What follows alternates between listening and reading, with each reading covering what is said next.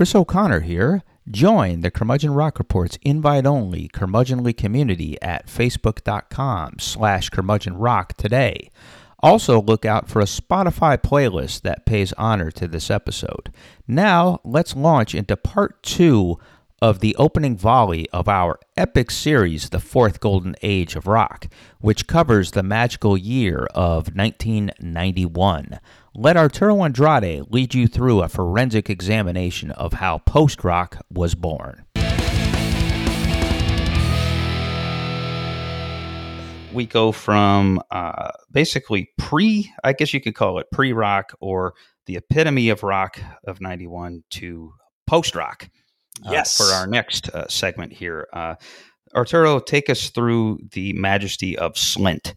Yeah. Throughout rock history, there have been plenty of bands whose entire reputations and legacies were based on a sole album. Um, the Sex Pistols with Nevermind the Bollocks, Television with Marquee Moon, Gang of Four with Entertainment, The Strokes with Is This It?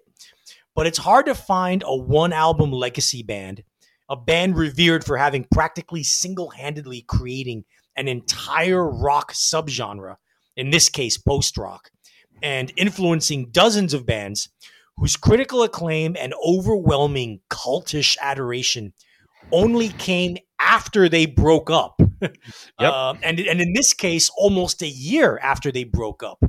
And this brings us to, as you said, Slint and their seminal album from 1991, Spiderland. Now, they formed as teenagers in Louisville, Kentucky in 1986. Within a year, through some nifty networking of demo tapes throughout the famously groovy Louisville music scene, they got the attention of Steve Albini, fresh off the breakup of his pioneering industrial punk band Big Black, and just before he would set off on a career as a legendary indie alt rock producer and tastemaker.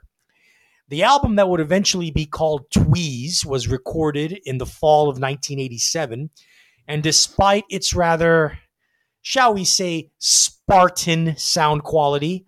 Uh, Albini's skills as a producer would improve exponentially in the next year, most notably with the Pixies' Surfer Surferosa album. Slint's startling originality comes through, even on Tweez. Uh, more impressive knowing it's coming from a couple of 18 year olds. Hmm. Uh, they're often called post hardcore, but that label doesn't really do justice to how unprecedented Slint's sound was if you're familiar with the work of Fugazi, Bitch Magnet, Mogwai, and Godspeed You, Black Emperor, then Slint will sound like they fit right in. Knowing that they recorded their debut well before any of those bands ever entered the studio makes Slint's accomplishment more incredible. Um, even with a very static like guitar sound, let's face it, thin compression seems to be what 1980s hardcore guys like Albini loved at the time. Yeah, pretty much. you get what they're going for with their guitars.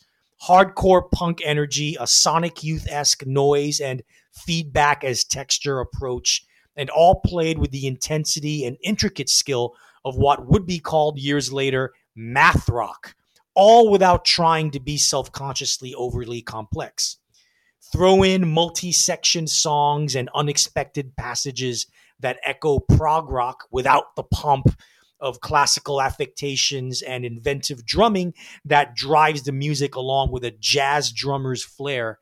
And you have the seeds of what became known as post rock however this wasn't the album that would earn legendary status. Uh, despite albini's close ties with corey rusk and uh, famous Chicago indie label Touch and Go Records, Rusk ignored Tweez, as did many other indie labels throughout the country. While the members were in college, the album languished for over a year until a friend of the band by the name of Jennifer Hartman decided to finance the pressing and the release of the record on an indie label called, wait for it, Jennifer Hartman Records. yes, their friend, their friend created her own record label for the sole purpose of releasing Slint's Tweez, the only album that would ever come out on Jennifer Hartman Records Hey, in more early 1989. hey, more power to her, bit man. More power to her. Hey, man, sure. However, this didn't discourage the band, though. Uh, during breaks from college, the band would get together in drummer Britt Walford's basement to compose and dutifully rehearse the songs that would become Spiderland. Now, wanting a cleaner sound with more space for the music to breathe, and especially for the bass to be heard better and the guitar buzz to be thicker, the band employed Minneapolis producer Brian Paulson, who had worked with friends of guitarist vocalist Brian McMahan. Uh, the Corey Rusk connection worked this time around, though, as Rusk loved two unreleased demos Slint recorded after Tweez and agreed to have Touch and Go finance the recording of the new album.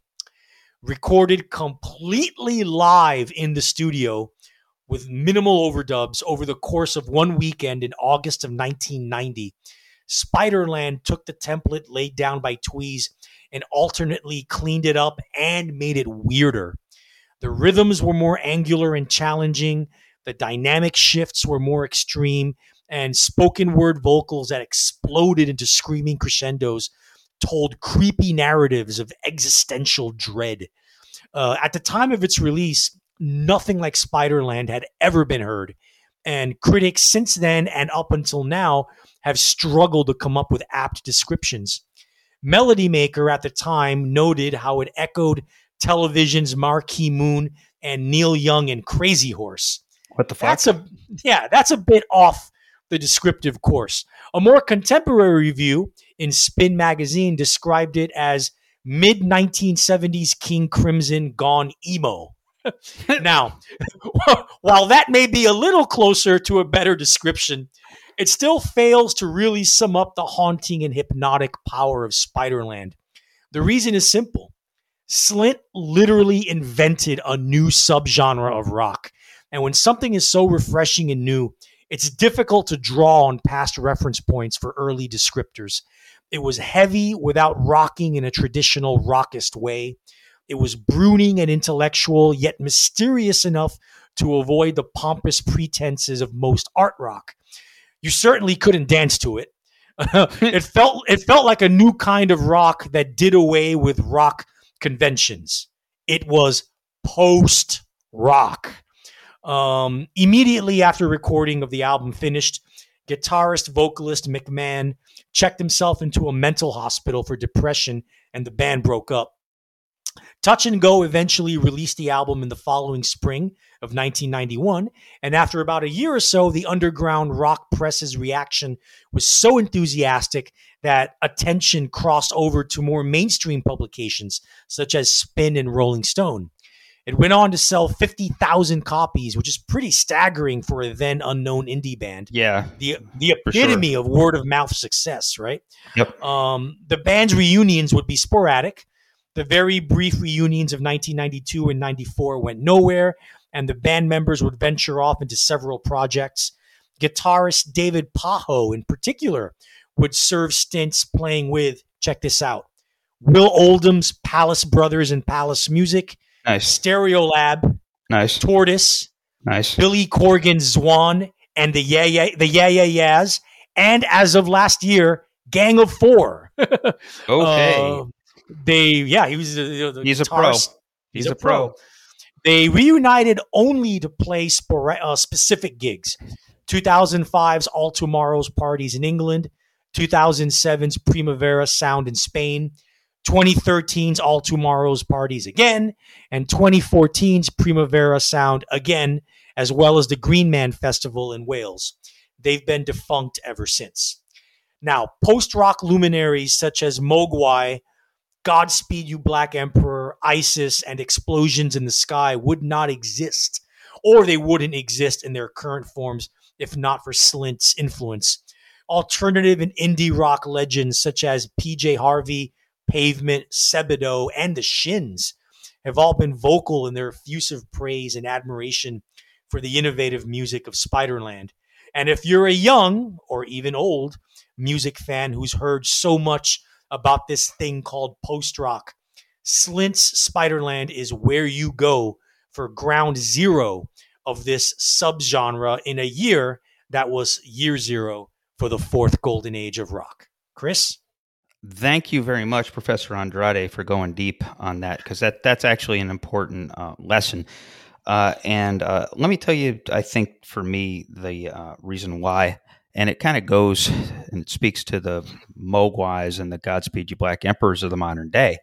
Uh, Slint is one of those bands that's hard to truly appreciate. You know, again, you know, they had the fifty thousand records, then you know, they had the breakup, and they kind of, you know, kind of uh, dipped into obscurity, and now people are discovering them over the years. It's one of those things where be, they do their thing, and then so many bands over the course of the decades uh, that followed adopt that post rock formula and become more, you know, kind of popular, have their buzz. You know, Mogwai probably being the biggest example of that. Right. that you know, they're always on the Mercury Prize radar for whatever reason. So uh, really, it's when myself, uh, when, you know, Slint, you know, it was a recent discovery in the last couple of years. When we hear it, uh, we kind of go, you know, they're really good, but they remind me of bands uh, YX, you know, W, X, Y, and Z. This is when you hear Slint, you're like, oh, they remind me of those later bands. Now, uh, this has the same kind of dynamic. I mean, an example from stuff we've done uh, over the last few months is uh, Todd Rundgren's song "Couldn't I Just Tell You." Uh, a line I like to use, even if you haven't heard it. Yes, you have, because Yeah. you know Cheap Trick and Weezer probably wouldn't exist without that song. And so you come upon Weezer first, oh cool, and then you hear Rundgren, it's like oh oh you know that sounds like Weezer. No, uh, other way around. And so that's kind Yeah. of an interesting uh, trend, and we'll talk. That that actually comes up uh, a little bit uh, later uh, here uh, in this episode. But I just wanted to point that out. This this kind of reverse uh, retro Yeah. discovery is kind of amazing to me. Yeah. All right. Well, speaking of one landmark album by a very unknown band uh, to a landmark album by a band that was pretty well known in the UK and an album that still resonates. Chris. Yeah, this is one of those like mythical, like Paul Bunyan kind of records or Bigfoot kind of records. It just kind of, you know, we just kind of uh, look at it in awe and wonder.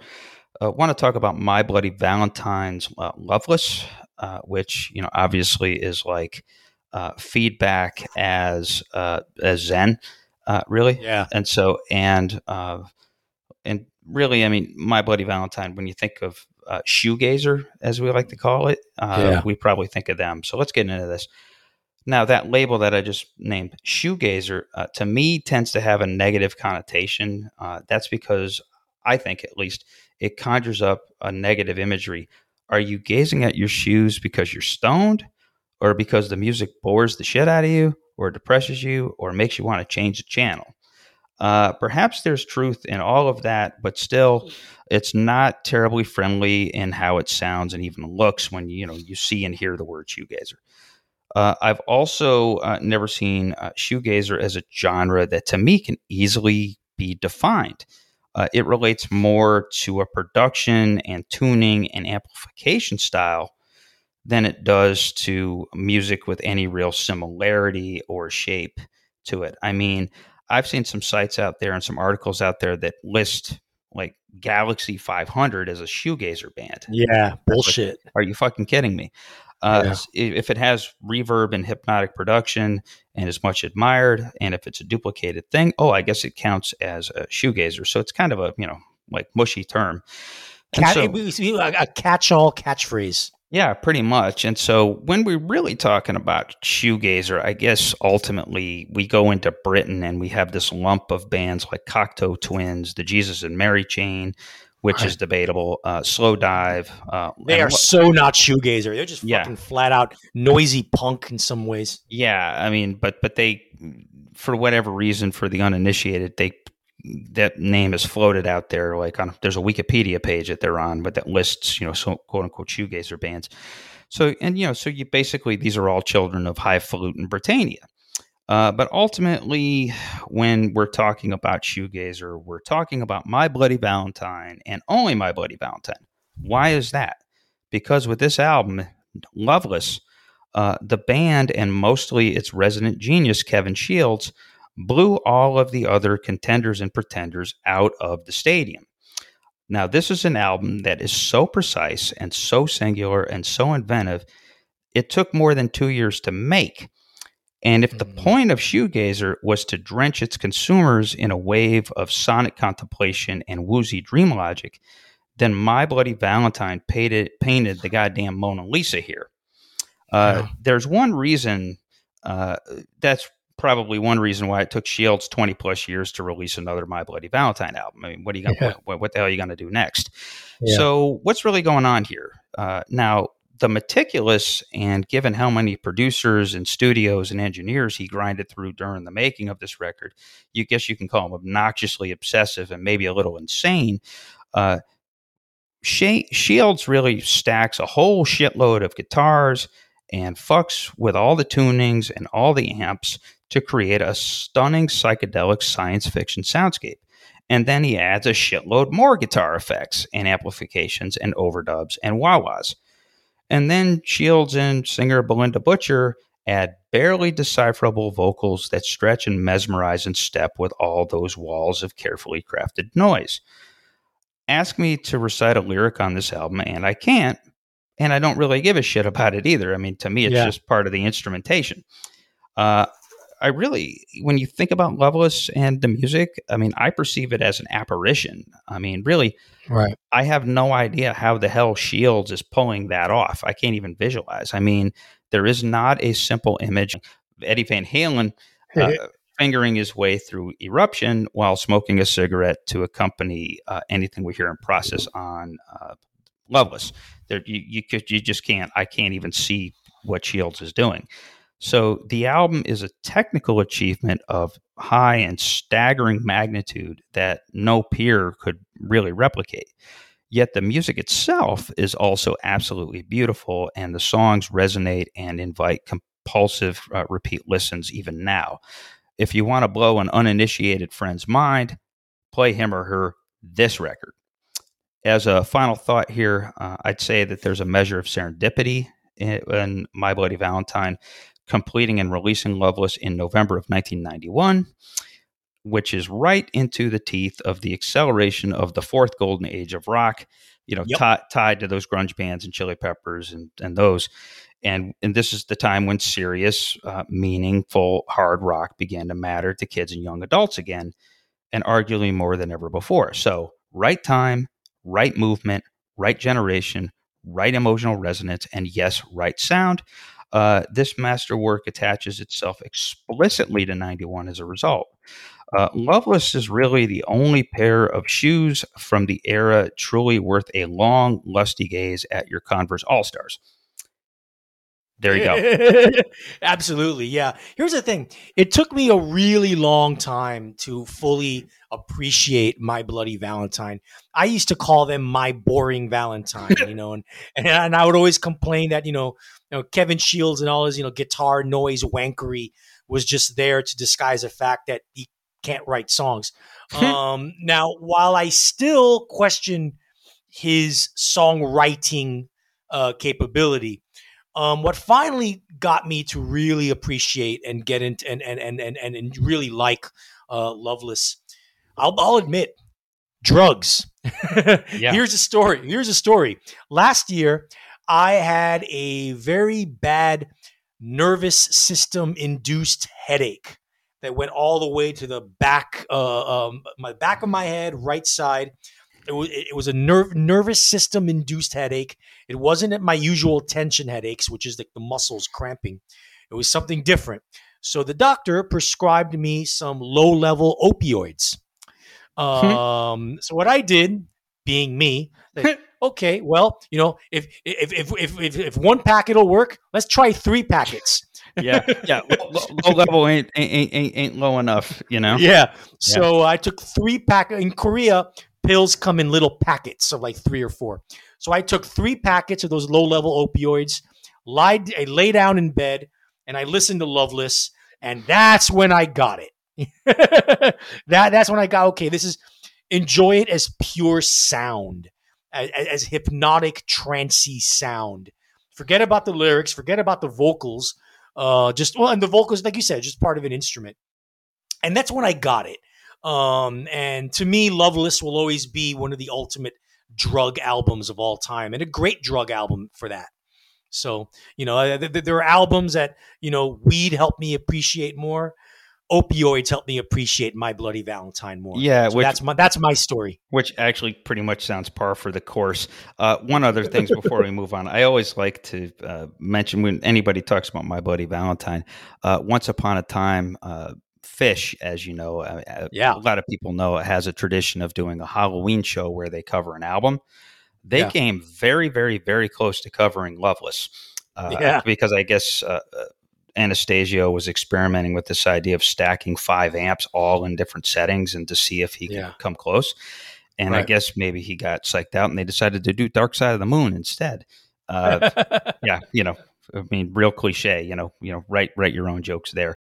One of our main sources as we researched this episode and this entire Fourth Golden Age of Rock series really was author Mark Yarm's fascinating 2011 book Everybody Loves Our Town: An Oral History of Grunge. As the book's title suggests, Yarm in his role as chronicler and interviewer puts all of what actually happened up there in Seattle during this magnificently strange national outbreak of their musical scene into the mouths and souls of the people who lived it or were associated with it. This includes folks like Sub Pop co founder Bruce Pavitt, Screaming Trees drummer Barrett Martin, Bikini Kill's Kathleen Hanna, and many, many, many, many more. We strongly recommend this essential volume. Buy Everybody Loves Our Town An Oral History of Grunge today at a local bookstore or record store. And so here uh, we make a couple of transitions. Uh, My Bloody Valentine and Shields, they're Irish. The next uh, band we're going to talk about is Scottish. And we also go from the indecipherable uh, mystery and wonder of the walls of noise to very, very, very clear pop that, much like Slint, uh, well, it's not quite like Slint, but it, it, brings a focus to a long lost band that has not been lost since. So, Right. uh, get us into uh, Teenage Fanclub here. Yes.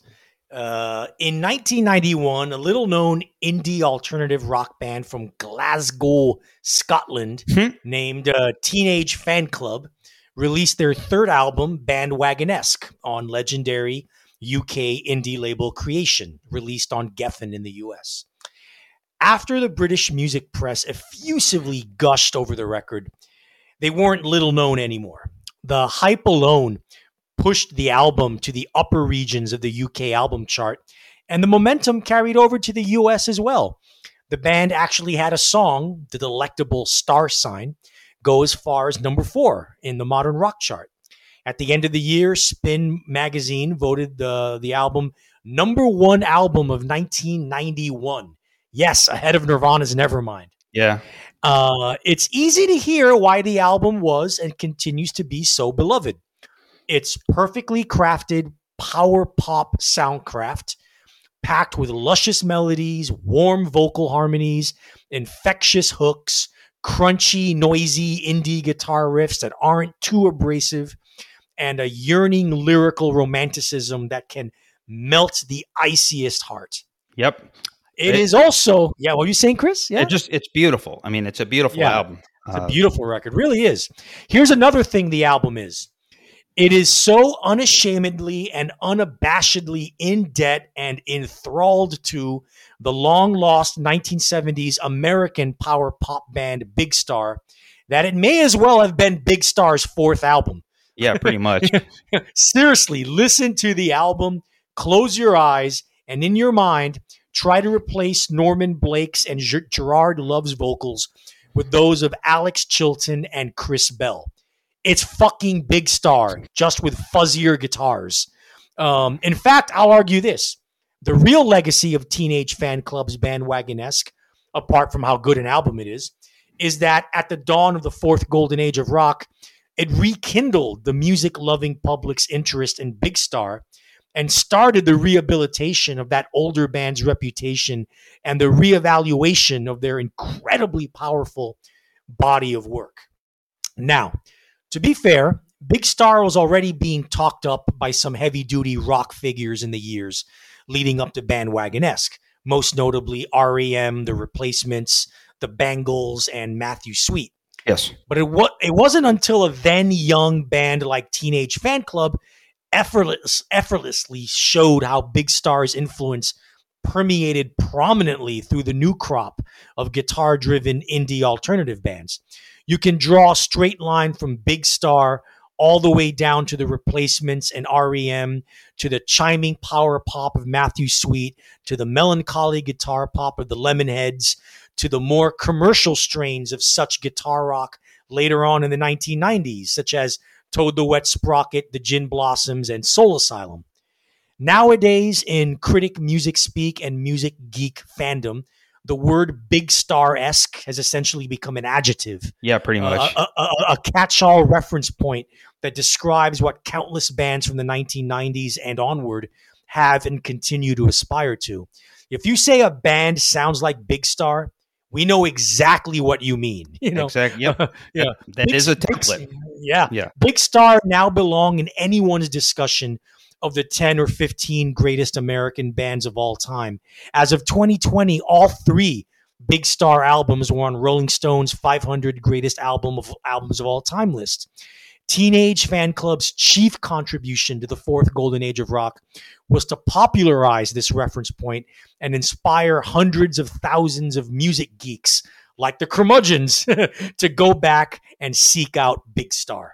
Chris? Yeah, uh, this is really part of uh, one of the more fascinating uh, aspects of the fourth golden age of rock. Now we've talked about you know the the grunge bands and some of these these other bands that they're restoring meaning. You know, you're coming off Yeah. of five years of all the sort of the uh, the preening and the uh, you know all the the hairspray and Michael Jackson and you know kind of showy stuff, and now with the explosion of grunge and sort of the other uh, genres, now everybody are, is into meaning. That means you have passion. That means you want to learn as much as possible. You want to consume as much as possible. And so herein lies the resurrection from the tombs of a band like Big Star, uh, where, you know, the teenage fan clubs uh, kind of use that template and have that reverence. I think, like you said, I mean, I mean, listen to December and, you know, try not to think that they owe Alex Chilton and Chris Bell a royalty. I mean, come Yeah. on, I mean, come on, holy shit. But, uh, but yeah, I'm just saying. So you also had, you know, you, this sort of look back machine and sort of styles that were big in the uh, 70s, but had kind of uh, dissipated a bit. Uh, they kind of started to come back. I mean, think of other bands like Jellyfish and Monster Magnet uh, that kind of brought in some some weird uh, stuff from the 70s kind of back into uh, back into fashion. So uh, I think that this it's not just about Big Star. Um, it's about Right. that. It's about that dynamic. I mean, another artist that comes off the top of my head is Shuggie Otis. You know, Yeah. you know, who uh, had kind of been long lost, and then lo and behold, Tarantino uses uh, Strawberry Letter Twenty Three and uh, Jackie Brown, and and now all of a sudden, and then by 2000, uh, OutKast is basically interpolating it for their song Miss Jackson.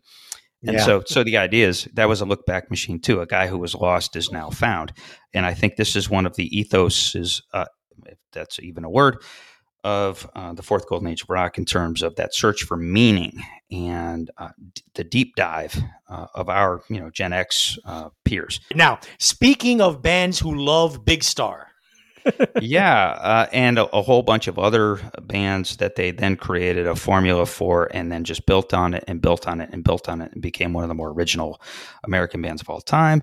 Here again, we are talking about REM. Uh, it was in March of 1991 that we uh, were uh, bestowed with the album Out of Time. And, you know, so we talked last record in depth about how there was this bridge period uh, where they went from that sort of jangly, mumbly, lo fi abstraction period of the early albums and uh, kind of built their way up into the rock stars and uh, poetic polemicists and mad- master painters of exotic string driven uh, mid tempo and slow ballads that most rock and roll fans still remember and revere. Well, on March 12th, 1991, the transformation became complete when Out of Time uh, hit stores. I actually remember buying it that week. I, it was a school field trip in New York, and I was at the Tower Records in Greenwich Village. Uh, mm. I bought that album there. It was the hardest time I ever had trying to uh, open up a jewel box uh, or jewel box or no, you remember one of the like the long yeah yeah uh, to sort long of the, ones, yeah. long paper yeah. ones. Yeah, it was yeah, a pain in the ass. So anyway, that's that's one of my memories of of out of time. So now to the substance. Uh, again, the album propelled the band into the super duper big time. Uh, it's not their it's not the band's best record. Uh, that's a competition between '83's uh, debut Murmur and 92's Automatic for the People, uh, depending on the day and your mood. But Out of Time, I would argue, is the album that you most likely remember and associate with REM. Uh, it is defined by its pop craftsmanship, its surprising morsels of twang among a set of elaborate string arrangements and cheerful uh, other uh, touches. And there's a prevailing joy uh, through which even the sorrow and the angst and the displacement sometimes sounds like joy, you know? So, yeah. Amusingly, uh, what may be the band's most southern influenced album was actually recorded in Bears, Bearsville Studios in Woodstock, New York. That is the upstate joint that the band and Todd Rundgren effectively broke in for countless bands that followed. So, hey, you know, uh, who knew that REM had anything to do with Woodstock? You know, research research sometimes bears pleasant surprises. Anyway, the main event of Out of Time, of course, is the wonderful, gorgeous, mysterious single "Losing My Religion," uh, a piece of pop gold that probably will never lose its luster and whose meaning will never quite exactly be clear. Of course, ambiguity and opacity are ingredients of the formative REM template that Michael Stipe never abandoned. In the unlikely case that you forgot, this is the one with the mandolin. Uh, yep. And so, uh, in interviews that coincided with Out of Time's arrival and about when Losing My Religion hit MTV and the airwaves and exploded, uh, Stipe did in interviews, uh, he would talk about the expression my, losing my religion. It was a uh, an old school uh, Southern used expression that was a description or kind of a slang for you know the moment when you're confused or despondent or on the verge of imploding emotionally. Uh, the song was not actually about abandoning the Bible Belt brand of faith in the Almighty. Uh, now, whether the song specifically addresses a friend or a lover or a community of uh, once like-minded people, uh, in either case, I mean, the sort of chorus in this this song actually doesn't have like a, a bona fide sort of orthodox chorus, which makes it interesting. But the sort of chorus and these words still resonates. You know, I thought I heard you laughing. I thought I heard you sing. I think I thought I saw you try, but that was just a dream.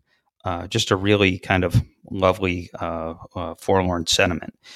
And really, losing my religion was such a lovely yet weird and uncommon song and an extremely unlikely hit for any area. But it was yeah. one that my 15 year old self couldn't help sing compulsively and perhaps shed a tear or, or a time or two in listening to it. Uh, and the song was also accompanied by a video inspired by a Gabriel Garcia Marquez story that presumably featured androgynous angels and old bearded men who dig stigmata now, uh, this combination was apparently too much to bear for some of the band's leftover Smart Boy fans, still humming Can't Get Here From There and Superman in their heads. A few of these folks perha- perhaps, perhaps suffered aneurysms from the shock. Guitarist Peter Buck's response to these gripes and moans was direct and sort of brutal. I'm borrowing this from a 2020 article by writer Evan Schlansky that ran in the magazine American Songwriter. Buck's quote The people that change their mind because of losing my religion can just kiss my ass. well, then.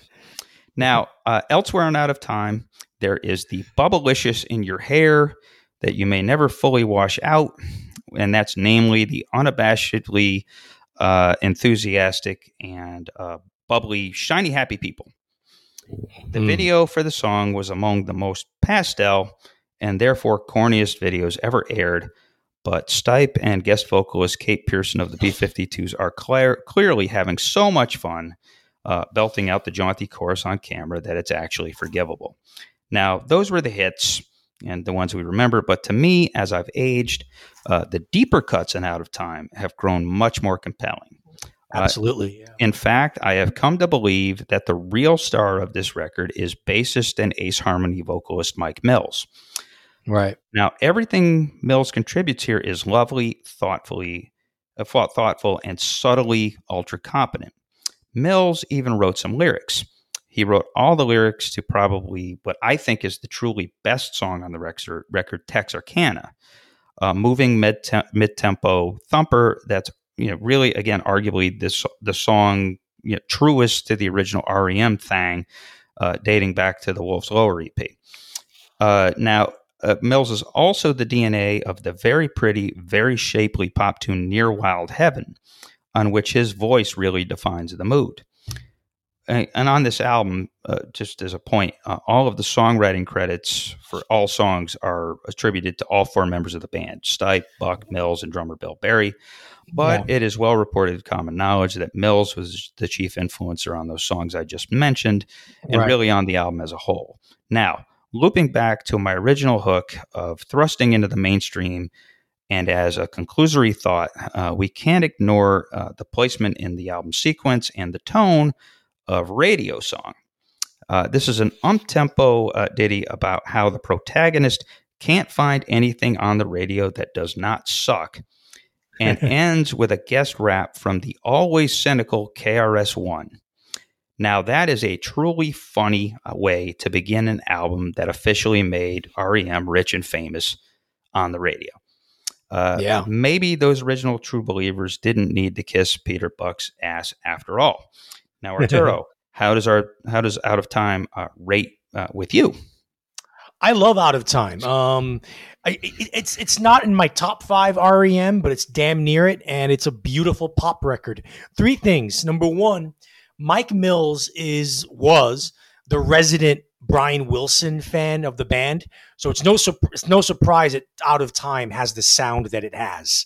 You know, it, it, it's the closest thing they've come to the Beach Boys, really. As far as the Kate Pierson uh, uh, from the B52s, uh, the Kate Pierson team ups go, I think the last track on Out of Time, yeah. Me and Honey, is way, way better than Shiny Happy People. Yes, I think that yeah. I think that should have been that should have been the follow up single to Losing My Religion, not Shiny Happy People. Yeah, and thanks for covering me on that. Yeah, that that is the much better Kate Pierson uh, guest yeah. spot. It's one of one of Buck's best riffs ever.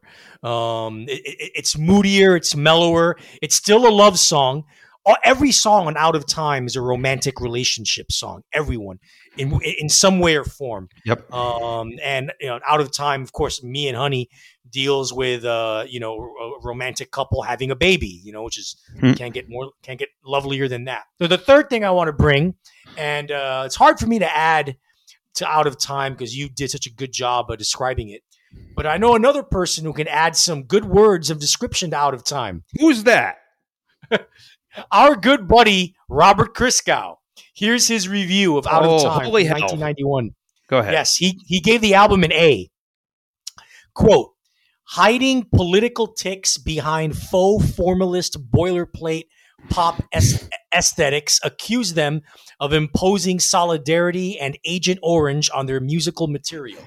But in fact, such subjects signaled an other directedness as healthy as Michael Stipe's newfound elocution.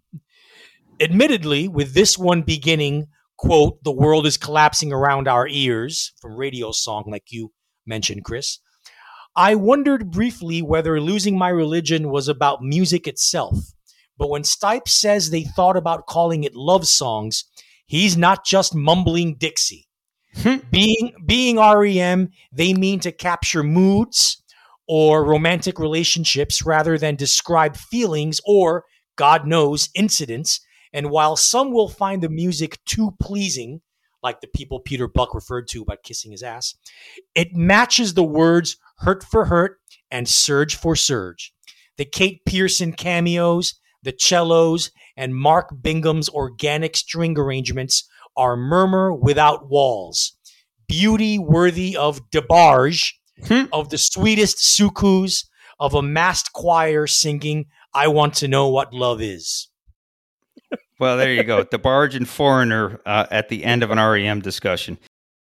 We have REM, Foreigner, and DeBarge leading into, of all bands, Primal Scream. Okay.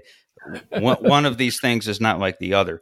Therefore, uh, Primal Scream releases Screamadelica, which Yes. trivia, the very first winner of the Mercury Prize, which is Yeah. the UK shtick for the best album released in '92. Yeah, n- not a very good distinction considering all the crappy albums Mercury Prize. Yeah, this is probably like the one time they got it right. But uh, anyway, I digress. Yeah, Anyway, anyway, boy, did Creation Records have a banner year in 1991. Within a three month span, they released era and subgenre defining classics like My Bloody Valentine's Loveless, Teenage Fanclub's Bandwagonesque, and the next album that we'll talk about, as you said, Chris, Screamadelica by Primal Scream. Now, in the previous episode, I spoke about the Manchester scene, particularly the Happy Mondays and Stone Roses, and how they crafted a new kind of alternative rock by melding traditional British indie guitar pop with the beats, rhythms, and textures of EDM staples, house, and techno music. What Primal Scream did was dive all the way into the essence of electronic dance music to the point that, at times, it was difficult to tell if this was a band effort or a DJ set by producer Andrew Weatherall. You know, um, this deep dive, however, was heavily augmented by forays into musical areas that the Manchester bands didn't really touch dub, reggae, industrial funk, gospel music, and Brian Wilson influenced Pet Sounds esque psychedelic pop.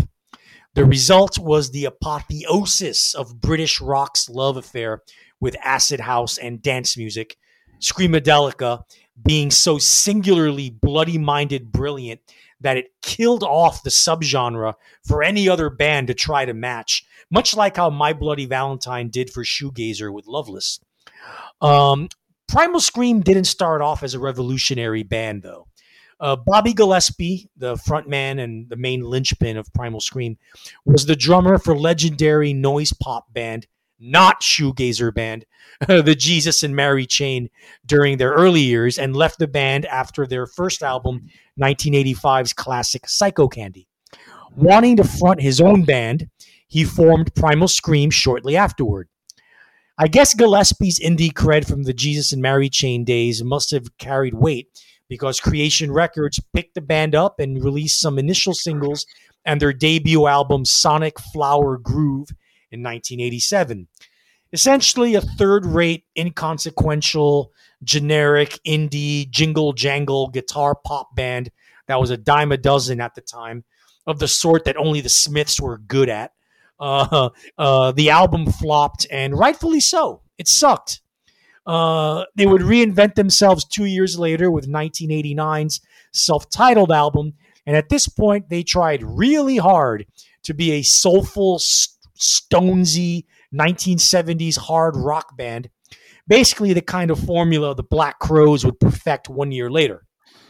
Unfortunately for the Scream, they didn't have a guitarist who could generate anthemic riffs like Rich Robinson could, and their singer, Gillespie, couldn't come close to approaching Chris Robinson's rich vocal range. And as composers, they couldn't come close to matching the Robinson brothers' tight as nails songwriting. Fortunately for the Scream, however, and much like the Happy Mondays and Stone Roses before them, when those two bands were floundering, they found their way thanks to countless club nights getting high off their tits on ecstasy and absorbing the liberating sounds of acid house and techno. All of a sudden, the wild eclecticism that Gillespie and company wanted as representative of their sound became attainable, almost as if the drugs sharpened their ambition and ability to harness the disparate styles that they craved. Getting Weatherall to produce was a godsend as well. And uh, as a first time producer, Andrew Weatherall, uh, he took a DJ's approach to the studio by taking the bits and pieces he liked from the band's jam sessions, rearranging them, and uh, augmenting them to parts sampled from other sources and rhythmic loops that he created. Uh, songs that would eventually appear on Screamadelica would appear as singles starting as early as spring 1990, Loaded is essentially a gospel tinged remix of an earlier Primal Scream song, the bluesy ballad I'm Losing More Than I'll Ever Have, but made almost unrecognizable by funky dance beats, a vocal sample by the 1970s Chicago R&B soul group The Emotions, and a drum loop taken from, yes, Edie Brickell and the Bohemians, What I Am. Nice. if that sounds audacious, that's because it is. Yep. You know, uh, indie rock and drugged up dance rave culture came together in a soulful way that the Stone Roses and Happy Run Mondays didn't do at all. And the song was a monster hit, reaching number 16 in the UK singles chart. Come Together, released in the summer of 1990 and not a cover of the Beatles classic, is majestic psychedelic pop filtered through a hybrid of rousing gospel, acid house music, and a punctuating uh, Stax style horn section. Uh, Stax record label of Memphis in the 1960s and 70s uh, that did soul, soul and funk music. It was also a hit in the UK by breaking in the to- into the top 30. By the time the deep bass groove of techno soul rocker "Don't Fight It, Feel It" hit in early '91, Primal Scream were stars, and they had taken the focus of e- of the EDM rock fusion away from Manchester. Uh, moving on up with its clever echoing of uh, Stephen Stills' "Love the One You're With" is uh, one of the album's signature moments and biggest hit, reaching number 11 in the UK singles chart and even getting some airplay on American rock radio. Um, Screamadelica is one of those moment, quote unquote, albums in UK rock history where the best of 1960s psychedelia, the best of 1970s R&B, soul funk, and the best of 1980s EDM merged into this seamless, flawless whole where anything seemed possible. Uh, lots of bands and artists would try to follow Primal Scream's template in new and interesting ways as the 1990s progressed, but none did it quite as well. Heck, not not even the band themselves tried to do this again. Um, the Scream would go on to have one of the most consistently terrific discographies in rock for the next decade and a half, venturing into southern R&B and soul much better and more convincingly, I might add, than their first foray.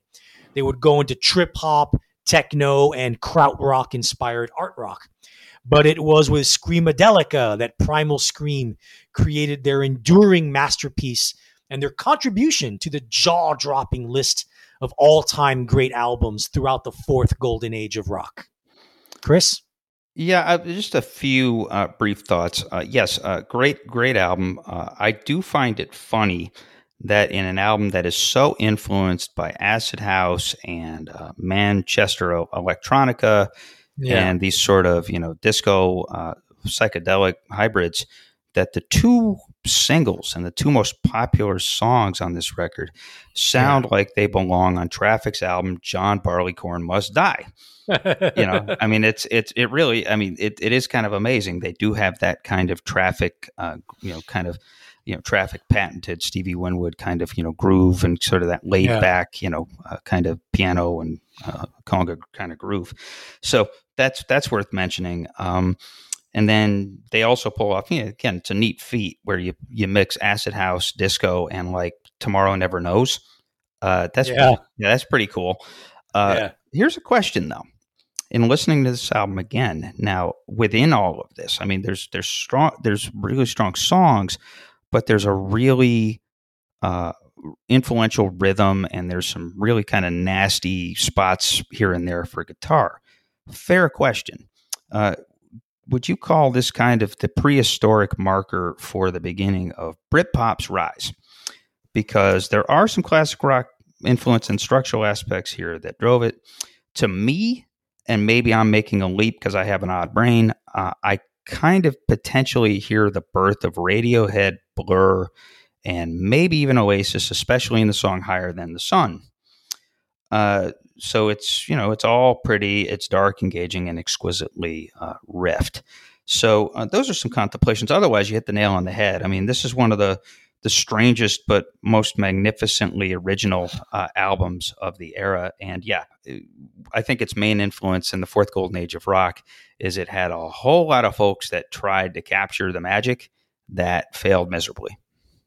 And took a lot of ecstasy while doing it. Yeah, no shit. At least, at least they had fun.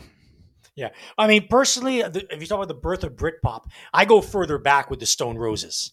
I mean, yeah, that's me, fair. Th- th- th- that's a foundational influence for Oasis. I mean, God, I mean, Liam Gallagher took his whole persona from like uh, Ian Brown.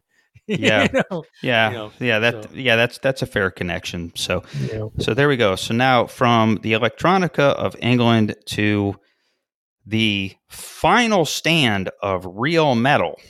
yeah. And so uh, let's get into, and this is one of the more forgotten aspects of 1991, but it merits uh, serious discussion because it was part of the pivot.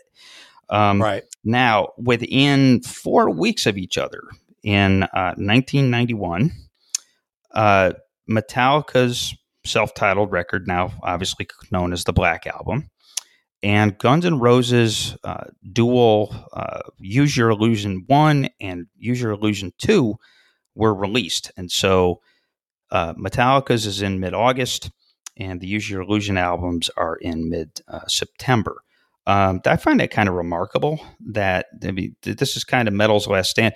They come out just before uh, grunge and just before you know sort of the rising organic rock, and so um, you know this is like again it's the last stand of the down and dirty, intense, virtuosic, angry kind of metal that Right. guy that guys with dirty long hair who drank a lot of beer on stage and started fights. You know, I mean, it was it, it, that was it, that was their thing, and it was still there. And so, like I said, you have these basically simultaneous releases, and so uh, strangely enough, there's probably a week in there where, like, uh, Enter Sandman, uh, You Could Be Mine, or Don't Cry, and like Michael Jackson's Black and White are like the you know the three most popular songs in rotation on MTV, which is Right. just a weird uh, thing uh, to think about. Uh, last episode, remember Metallica. So this is sort of the culmination of uh, what they had, you know, what they had walked over the last decade. That grassroots enthusiasm that converted to organically accrued stardom. This was kind of the the final step of commercial and critical uh, success. Last episode uh, of this series, the uh, the prelude episode, we talked a lot about how Metallica pre 1988 actually had competition for speed metal dominance. Right. And we talked about how in 1988, because of the video for one and uh, the brilliance of ...And Justice for All and just sort of the char- charisma of these guys, they uh, really became the clear winners. And so the Black Album, consequently, is the kind of album that you'd expect winners to make. To wit, uh, bigger budget than previously imaginable, rising star ace producer who could actually, you know, produce an album worth a shit, uh, which they hadn't had yet. Uh, they had a lessening need for the validation that generated all those complex, hard to replicate on a nightly basis compositions on Master of Puppets and Injustice for All. They now had the maturity to figure out they could use just one riff in a song. Yeah. And of course, they now had the desire to get on the tastemaking radio stations and MTV with regularity, which of course they did. Now, like I said, Guns N' Roses, they come out with their uh, their next uh, volley in mid September. Uh, now, similarly to Metallica, they were the other unexpected organic breakout purveyors of genuine, awesome, real metal of the late '80s. And uh, because of the success of Appetite for Destruction, which is you know generally considered one of the greatest metal albums and certainly one of the greatest debut albums of all time, they also in are, are in a position to uh, release and record uh, their winners album. And so, you know they kind of have that uh, freedom, and you know they're you know they have these sort of priorities that come uh, uh, with winning. And so, uh, you know, we've discussed this at you know other times in the life of the Curmudgeon Rock Report that uh, you know the release and explosive reception of Nirvana's Nevermind, released September twenty fourth, nineteen ninety one, a week after you think Your Illusion records, uh, changed everything and killed a whole lot of mainstream metal cockroaches. Uh, yeah. So then here's a question and something to analyze here. Why did Guns N' Roses perish in humiliating fashion while Metallica survived and eventually became revered legends and a, basically a thriving corporation. It really comes down to two factors unity is one, personality is the other. Now, Yeah. after Appetite for Destruction hits, again, incredible success, uh, one of the best debut records of all time, regarded as a classic even back then. After this, W. Axl Rose and to a less, lesser extent, Slash, uh, they embraced their status as newly minted rock stars down there in Los Angeles. Uh, this, of course, led to conflict. Uh, stage, you know, it's you know there were musical oscillations, and there was plenty of bad public behavior.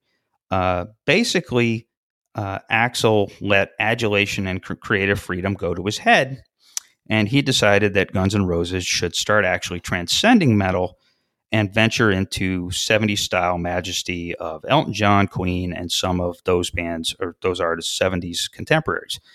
Meanwhile, Slash and guitarist Eddie Stradlin, who left the band right after, basically right after the recording of these records, they still wanted to metal the fuck out. And so now you've got this tension in these Use Your Illusion albums of you've got it's kind of this bloating spilling bloated spilling and so you've get these kind of uh, you know, sort of winding epic um, uh, self-serious uh, uh, pop songs and sort of epics uh, the most laughable of which is estranged on use your illusion 2 that's the one with the video with uh, with uh, axl riding a dolphin and slash doing a solo uh, while walking on water One of Uh, the most ridiculous fucking videos Yeah. ever made. yeah I mean, I, I, I mean, there, there's a term jump, uh, uh, jumping the shark yeah that comes from uh, uh, the Happy Days episode Fonzie jumping the shark. There should be a phrase called "Oh yeah, they, they swam with dolphins," referring to the point where Axl Rose is now an official bloated embarrassment of a rock star. yeah. And so, uh, like I said, so you have this tension. So on one side, you've got Axl's newfound sensitivity. On the other side, you've got uh, Slash's nasty yet gorgeous uh, lead guitar gymnastics. Yeah, And so eventually they have all this stuff. What did they decide to do? They puke it out. And so you release uh, two albums, uh, what collectively are probably about 100 minutes or something, you know, some crazy amount of music. But so you've got a lot of great stuff that if you uh, work really hard, you can make one album out of. Uh, stay tuned here in a couple minutes. Uh, that that is possible, but otherwise, much of the remainder of these Use Your Illusion albums is like basically the uh, tantamount to porta potty shit rolling down a hill. uh, there's one str- again one strong masterful hard record album to be had here for sure. Uh, the bigger issue here, though, as far as the demise of GNR, is that Axl grew into more of a notorious prick that ran off two bandmates, casually chose to end concerts way early if he was perturbed, and otherwise made himself look like a phony ass fool next to the sincere, sincere, sardonic anti-hero superstar Kurt Cobain of Nirvana. Bad look, bad timing, and a little too uh, much bad music to boot. Uh, in contrast, uh, phoniness and a thirst for the rock limelight was not something that truly plagued Metallica. Surely they enjoyed the status and perks that came with their success, but they never took the focus off the music or the fans that done brought them to the dance. Or they never lost focus on the mission to be the best band in the world. Authenticity and adjacent likability became a litmus test, really, for all of music starting late in 1991.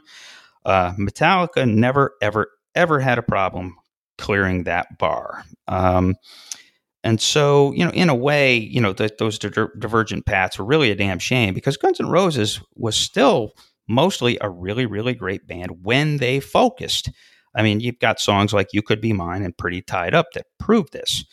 And they could have kept wielding influence and evolving through the rest of the 90s, but alas, money, ego, drugs, MTV, and laziness were a hell of a combined drug and it led GNR to ruins. Worth mentioning, by the way, that uh, GNR and Metallica actually toured together, which led to a very famous incident in Montreal where uh, James Hetfield was on stage in the wrong spot at the wrong time and got basically his whole arm singed off by pyro. yeah. They had to uh, they had to stop the show early. Uh, Guns N' Roses has gone on first. The fans are confused. It's only been a couple of songs. I guess uh, someone asked uh, Axl and Guns N' Roses to come back on to keep these folks at bay. Uh, Axl said, fuck that, no. And of course, a riot broke out. And so uh, these bands are inexorably linked uh, in history because of that incident. So, uh, with that, Arturo, you did an exercise where you took these Use Your Illusion albums and you melded them together. I mean, I'm curious yeah. to see what you came up with. Well, before I do that, I want to say something about Metallica's Black Album. Um, clearly, it's Metallica's most important record. It's the one that you know that, that that, that you know what Blood Sugar Sex Magik did for the Chili Peppers. That's what did for Metallica, and it made them one of the biggest bands ever. Right. Um, I'm going to paraphrase Kirk Hammett, the lead guitarist, in an interview he did with Mojo several years ago, in which he said, "Yeah, the Black Album. It's not a great album. It's an album that has some great songs." Mm-hmm. And uh, that's exactly what I think of the Black Album, especially in the first half. The first half of the Black Album, you got all those tracks Enter Sandman, Sad But True, Holier Than Thou, The Unforgiven, Wherever My I May Roam. And then a couple of tracks later, Nothing Else Matters. All the singles, basically, all the five songs that were huge on rock radio. The album is front loaded on the first half with some of the best songs you've ever done. The second half of the Black Album has some of the worst Metallica songs ever. It has some of this. It basically has some songs that border on self parody. You yep. know, of of Wolf and Man. Don't tread on me. Misery. Yeah. Don't tread on me. Yeah. You know, songs like that. Yep. Uh, the God that failed, shit like that. I was like, yeah. God, these these songs like these songs should be like outtakes or B sides. They shouldn't yeah. be on the freaking album. Agreed. You know, so we're talking about the greatness of the Black Album. It's really the first half of the Black Album and the singles. Um, uh, it's really not the best full length album Metallica ever made. Hell, you know, we talked about Saint Anger on the. I, will put Saint Anger ahead of the Black Album, hmm. but uh, yeah, so that's that's where I stay on the Black Album. Now, as for Guns N' Roses, yes, um, each Use Your Illusion album itself, each of them individually are not great albums but they do have great moments. So if you get the best of both, I assembled a 13 track single use your illusion. And I, at least this curmudgeon's ideal use your illusion uh, a track listing with right, gonna, with learned input from this curmudgeon. So this isn't yes. just a one man show. Exactly. So I'm gonna. It starts off. It's a. Uh, it's 13 tracks. The first seven tracks would be side A of vinyl. The second, uh, the, the second six, eight through thirteen, would be side B of vinyl. Okay, so track one would be the the song that kicks off "Use Your Illusion" two, "Civil War." You know, uh, epic, powerful uh, song. Not quite a ballad, but a scorching, just you know, a, a, a, a momentum building track that is the closest thing Axl Rose and the band ever came to like you know a political statement, you know about how, how bad war is. You know, hmm. it's, it's it's it's a it's a pretty generic uh, point coming from them, but it's a moving song. When Axl Rose wanted to be, he could be a pretty good lyricist. Yes, and uh, he was really good. Civil War is one of my favorite GNR tracks. That's track one. Next, you get the full blown kick ass rocker. You could be mine from the Terminator 2 soundtrack. That's where it's that's where it came from. So uh, it'd be great. Uh, um, follow up Civil War with "You Could Be Mine," the epic, followed by the big rocker that's already a hit, was already a hit, and then followed by the first big ballad hit of the album, "Don't Cry." Featuring Shannon Hoon, lead singer from Blind Melon, who, on vocals. Who grew up in Indiana with Axl. Right. So we got the epic, the rocker, the ballad starting it off. Then the next two tracks, tracks four and five, are the two mid tempo, introspective, romantic relationship songs. You know, 14 Years, which I think is a pretty underrated song in the GNR canon, followed by Yesterdays, one of my favorite songs on the entire thing. It yeah, proves good, that good pop song. Yeah, yeah, which proves that you know it, it, shows Axl's infatuation with Elton John a bit. You know, sure. Um, then you have back to the heavy rock, right next door to hell, the song that realistically kicks off Use Your Illusion 1. I have this, I, I've always kind of liked this song, track six. And then we end side A with the big, big ballad. Of course, one of the band's biggest hits ever, November Rain. Yep. Right? Okay, side two. And now this side two is where it gets really heavy. I we saved a lot of the heavy rockers. Shotgun Blues kicks off side two, track eight, but side uh, first track on side two of vinyl. Shotgun Blues, followed by the really long track Breakdown. Yeah. Uh, how long is Breakdown? Let me think. I, I, I remember gotta, gotta be like about 10 minutes, right? It's yeah. Uh, well, Breakdown. It's a seven minute song. Yeah. Feels like Um, 10 but- minutes, but, yeah. I know it does. Um, but Shotgun Blues, the heavy, fast punk, kind of a punk song, actually. It's very punkish. Followed by Breakdown, which is a multi section rocker. Followed by one of my all time favorite GNR songs, Pretty Tied Up. Oh, wonderful song. Uh, I mean, yeah. yeah. not yeah, not exactly gonna win him any woke awards uh, these days, but but Yeah. great great song. well, the song, apparently, the song is supposed to describe the LA sadomasochistic underground scene. Yeah, Basically, it was Axl getting his inner Lou Reed on, basically. yeah. There you go. uh, lyric, lyrically speaking.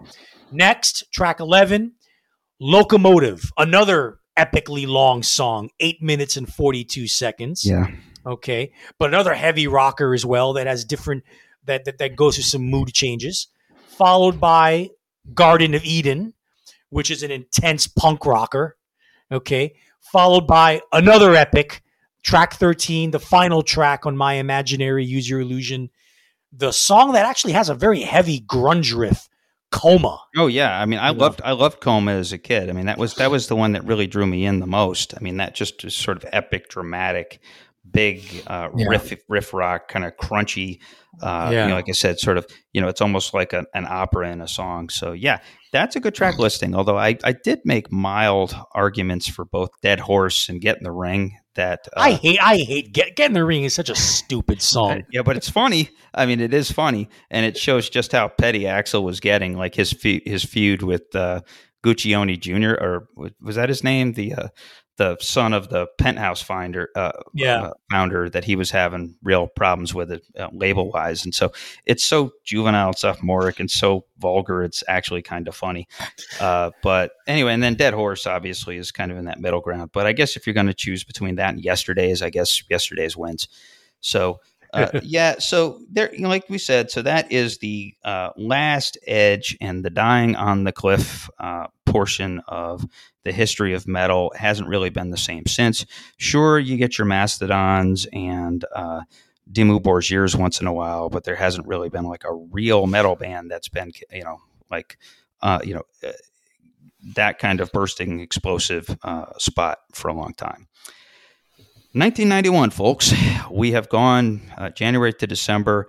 We have run the gamut from A to Z, Z, Z, Z, Z, Z, Z.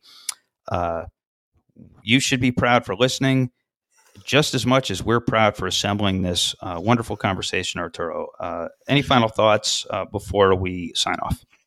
Yeah, like I said, 1991 was the year zero, was the explosion of the fourth golden age of rock. Alternative and indie and grunge become mainstream.